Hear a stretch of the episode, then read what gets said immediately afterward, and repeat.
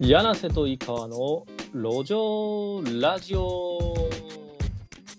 はい。はい。えっ、と、今日はですね、2021年7月10日でこれ2本目撮ることになりましたと。なので、まあちょっと別々にあげましょう。はい。今回のお話っていうのは、まあ前回、前回というか先週ちょっと話していた、多分絵本を作ろう7とかで話をしていた、まあなんかアドベンチャーゲーム、ゲームブック作りたいよねみたいな話があったと思うんで、まあそれについてはお話しようと思ってますと。はい。はい。まあ、あの、これを初めて聞く人にも分かりやすいようにした方がいいので、えーゲームブックを作りたいなと思ってます。しかも電子書籍で。でゲームブックって何？っていう話をしたら、まあ、物語読み進めてる途中で、えー、と例えばまっすぐ行く右に曲がる左に曲がるみたいな選択肢が出てきて右に曲がったら何ページに飛ぶまっすぐ行ったら例えば右に曲がったとしたら3ページ目に選択肢が出てきて右に曲がったとしたら4ページ目に飛びます。えーまっすぐ進んだとしたら15ページに飛びます。左に曲がったとしたら、えー23ページに行きますみたいな風に、あのゲームの中に選択肢があってそれをなんかインタラク自分の選択肢に応じてお話が変わるっていうのをゲームブゲームのなあの本の中でやるっていうのがゲームブックですよと。うん、で最終自分の選んだシナリオによってゴールは変わるのかどうか、まあ、まあ一本道にしてなんかちゃんとした選択肢を選ばないといけないようにしてゴールにさせるのか、まあ、両方まあありますけども基本的には一本道でクリアできるようにゲームブックで、まあ、読み進んでいくっていうことをあの自分の判断をもとに行っていくっていうのが、まあ、本を使ったゲームブック、まあ、アドベンチャーゲーム、まあ、そんなことなんですけど、まあ、これわかるかなこの説明で。どういかがあまあなんとなくはわかる。一応やってたことあるんで、ゲーム。ああまあ端的に言うとお話が1ページ目から100ページ目まであるとしたらあの1ページずつちゃんと読むんじゃなくしあの選択肢によって読むページが変わりますよ。で最終エンディングにたどり着くように頑張ってくださいねと。ちゃんと選択肢を選んでくださいねっていうのがこのゲームブックの肝です。はい。なのでこれを電子書籍で作ってみたいなっていうふうに思っているので、えっ、と、まあ、いわゆるアドベンチャーゲームみたいなもんなんで、まあ、僕と井川君がいた、あのいわゆるゲーム会社では、まあ、RPG いっぱい作ってたので、ファンタジーの RPG いっぱい作ってたので、まあ、今回そのゲームブック作るにあたってはちゃんとドラゴンが出てくるようなファンタジーのゲームが作りたいなみたいなことを思ってますと。はい。でゲームブック作ろう作ろうって言ってたけどその僕も昔読んだことがあったりとかしたけど自分自身で作ることはないのでそういうインタラクティブなもの作ったことがないのでああるわ。あの以前のあったわ。まあ、まあ、それはちょっとあの、後で話、この話終わったから言うわ。えーと、なかったので、ちゃんとシナリオを書いて作っていくっていうふうになった時に、まあ、どうやって作っていくかっていうのを考えないといけないと。で、その前に、じゃあどういう世界で冒険をするのかっていう世界観を作らないと発注ができないんじゃないかなというふうに思ってるので、そうそう、世界観を作っていこうというふうには思ってます。はい。はい。で、えーっと、前回の絵本を作ろうその7であちょっと話をしてた通り、僕が世界観を作って井川君と相談するって話だったんですけど、仕事に忙殺されてしまって、まあこれが言い訳なんですけど、仕事に忙殺マジでされていて、作ってなかったので、先週。なので、えーっと、この今のアドベンチャー、ゲームブックを作ろうその1っていうタイトルに多分このラジオはすると思うんですけど、えー、とこれは僕も後で聞いて自分で思い出せるようにするために備忘録として残すような感じになると思います。本当にガチで会議になるのかな？うんはいまあ、そんなことは考えておりますよと。はい。はい。で、ちょっと井川君と話してたのが、ファンタジーのゲームブックになればいいよねみたいなのと、いわゆるまあちゃんとなんかドラゴンとか、まあ、そういうファンタジーの象徴みたいなドラゴンとか出したいなみたいなことはちょっと思ってるけど、井川君って最近ドラゴン書いた？書いてないですね。なんかドラゴンと合体してるような女の子はよう書きますはいはいはいはい。なのでまあ、まあ、ちょっと一回ドラゴンチャチャレンジしてもらって、で、あの、せっかくだから、その女の子だったりとか、僕らもまあ女の子を描こうみたいな話とかいっぱいあったので、なんか現代をベ現代かけるドラゴンが出てくるようなファンタジーのゲームブックになればいいなみたいなことを思ってるって感じかな。ゲームブックって多分やる人ってそんなにどれぐらいの人がやるんだろうかな。な、いないでしょうん、めんどくさいもんね。そう。だからまあ。電子書籍やったらね。そうそうそう。なんかちょっと、そう、リンク押せるから、なんかちょっとゲームっぽいなでできるかもしれないから、まあ30代ぐらいの僕ら、30代から40代ぐらいの僕らみたいな人狙ってやるって時に、まああとラノベとかそういう人とかかな。あとアニメ見たりとかね。で、アニメとかでさ、やっぱりその、ネットフリックスの中でもランキングに上ってくるようなやつって、今見てるとね、ネットフリックスとか。なんかあの、なんだっけな、フルダイブ RPG、まあ、VR のゲームで、それがクソゲーだったらってやつがマジで毎週絶対順位ランキング上位に上がってきたりとか、ラノベっぽいアニメのやつがやっぱり順位上位に上がってきたりとかするので、まあなんかその、その並びで遊んでくれるようなものがあるといいんじゃないかな、みたいなことを勝手に思ってたので、まあやっぱり現代かけるドラゴンが出てくるようなやつとかはいいな、みたいなことを考えたりとかしてましたと。うん。で、目的、目的か。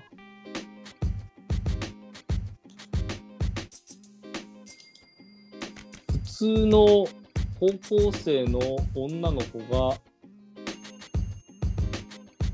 何がある？何々をするっていう感じか。ドラゴンを倒すか、ドラゴンを仲間にするか、ドラゴンを何々するみたいな。普通の、例えば本当に今、主人公はもう女の子だと決めましょうと。現代をベースにして。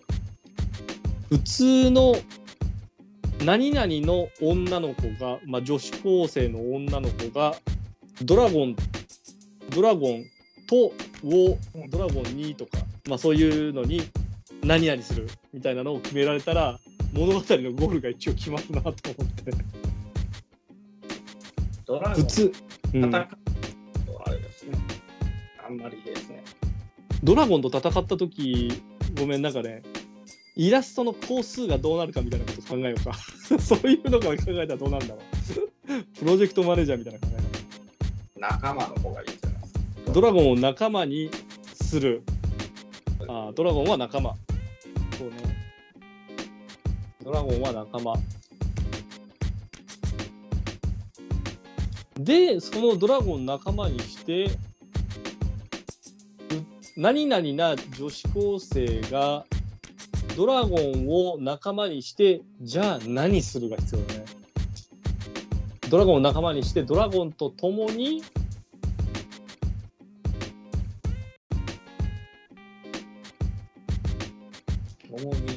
あ、それかなんかドラえもんのび太の恐竜みたいに、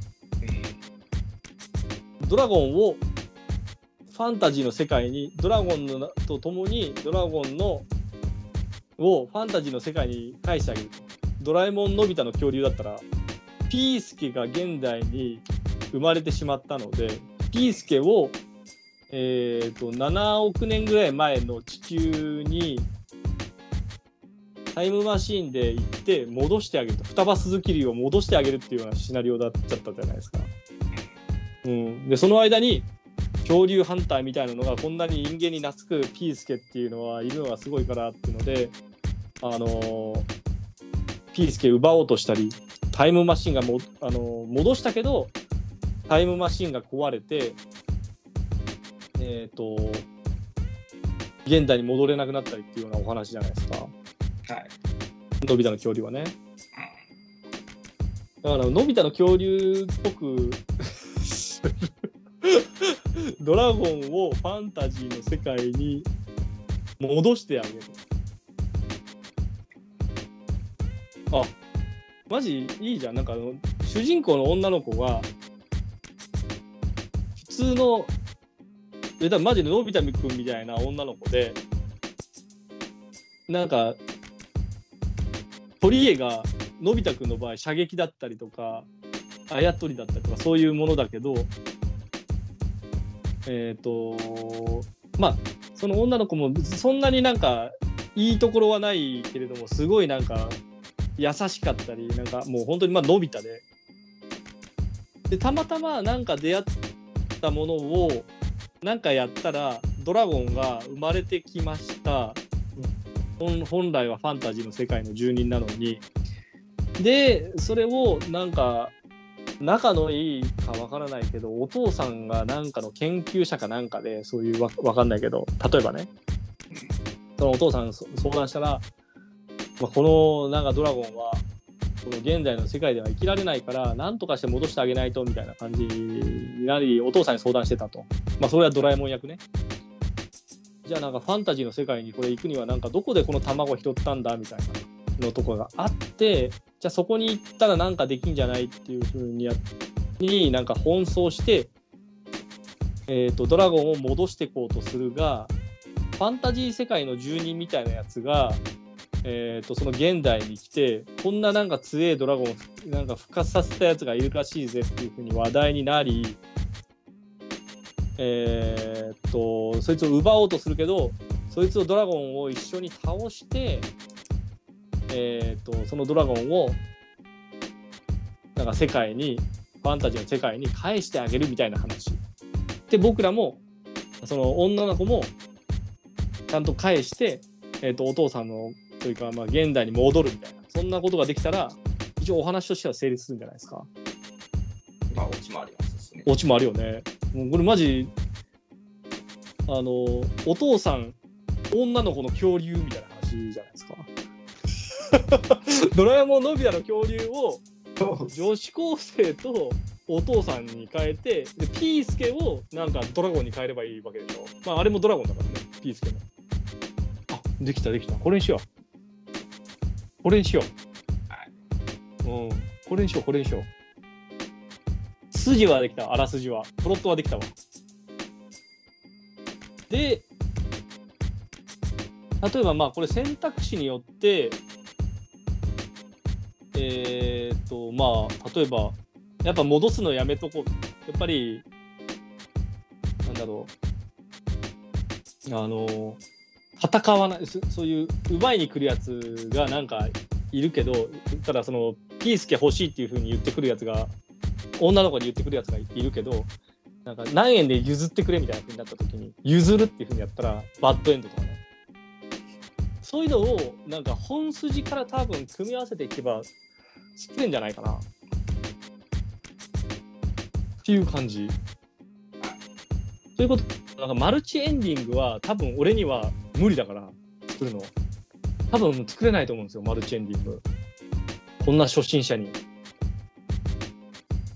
マルチエンディングやめて、言ったらバッドエンドを何個か作っていく形にしましょうか。はい。あ、これいけんじゃん。これにしましょうか。どう？話を聞いて。まあ、ちょっとやってみやんとわかんない。うん。いや、なんか面白そうな話になるかなってっていうとどう思う？まあ面白いと思うんだよ。なぜならのび太の恐竜だから。俺らの恐竜。そうそうそう。のび太の恐竜の側替え、側替え。側替えとかやばい。側をもっとファンタジーにする。まあ、そうですね。完全にパクリ。側替えです。パクリじゃない。あの、構成を、構成をオマージュするっていう感じかな。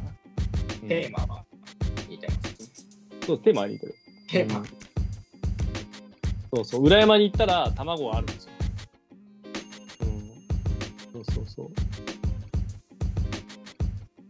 で。もみなんかシナリオライターというかなんかまあお話作るときはでもこういう作り方でしょ。多分これこれこういう話があってみたいなのをこう変えるかみたいなふうになるはずだから多分そう、うん、僕らが一緒に働いてた会社のあの本当にシナリオ原作の人たちもやっぱり見た映画からなんかいろいろ組み合わせを受けてまあアイデアは組み合わせですから。うん、そうそうそう。ですね。うん。これで行ってみるか。はい。うん。もうプロットのあらあらプロットはできたので、これをちょっと僕ワードにしますよ。うん。で、このあらあらプロットから、えっ、と、多分出てくる登場人物を考えないといけないね。メインで出てくるのが、女の子、なんかファンタジーにやたら詳しいお父さん、恐竜、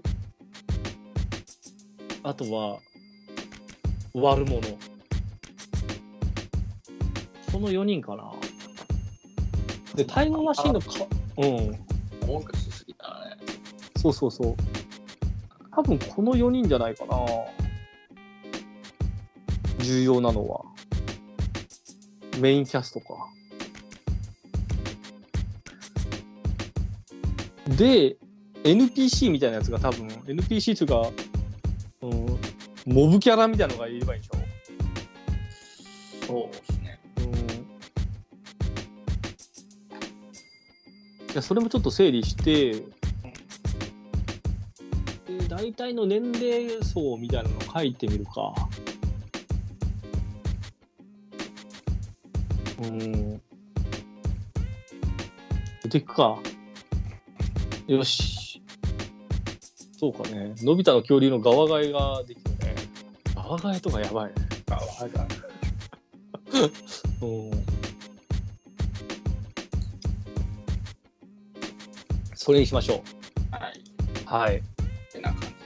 ってな感じです。てな感じで、じゃあアドベンチャーゲームはその感じで進みましょう。で、まあ今動いてるのが絵本、アドベンチャーゲーム、なんか絵本の中でもまあなんかちょっと、ちょっとなんかこれは、まあ元の絵本ができないと話はないけど、その展開案、ガリガリパンダ。ガリガリ。うん、ガリガリパンダの話もしないとね。そういうのが進んでるんで、ちょっとやっていきましょう。あーじゃあ、ちょっとシャオワイはもうちょっと先かな。うん、そう。いろいろある。そう、でも全部動かそう。もうやれるならもう全部やろう。うん。なので、ゲームブックの先は、やっぱり、インタラクティブムービーなので、なんか、ドラえもんのび太の恐竜の側替えの話みたいなのは、側替えっつっていいのかな？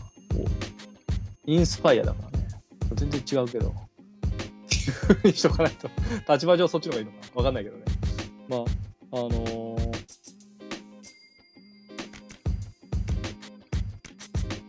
最後目指すのはなんかゲーム化したいよねっていう話なので、その、それもちゃんと作ってみようか。うん。まずインタラクティブ絵本というか、インタラクティブなゲームブックからゲームにしていくってことを考えたいので、まあ、アドベンチャーゲームそれで作れたらなと。でもなんか、そのインタラクティブなコンテンツ、最初にさ、俺言ってたじゃないあ、作ったことねえわ、みたいな話を最初言ってたじゃん。うん。俺作ったことあったわ。なんですか？あのーなんだろう。ちょっと一時期俺が面白すぎて、本当にその人の動画をすげえ見てた時期があったけど、別に俺はそういう何何々をぶっ壊すとは思ってないんだけど、あのーだからなんだろう、え NHK をぶっ壊すの人、そうそうそうそう、あの人の、えっ、と、なんだろう、NHK の人が来たら撃退するためのスキル作ろうぜみたいなことを言ってた時があったあって、まあ、ね それを作ったことがあったな。うん。ちょっとインタラクティブなね、選択肢によって変わるやつね。うん。まあいいや。じゃあ、ちゃんと、その、ゲームブック作っていけるようにしましょう。はい。はい、じゃあ今もう話したのを、まあ、これ本当にメモみたいなものの一つなので自分のラジオ聞いてもう一回ちゃんとあのアイデアを起こしていこうかなと思います。はい。はい。じゃあ今日はゲームブックを作ろう第1弾終わりということでありがとうございました。それでは。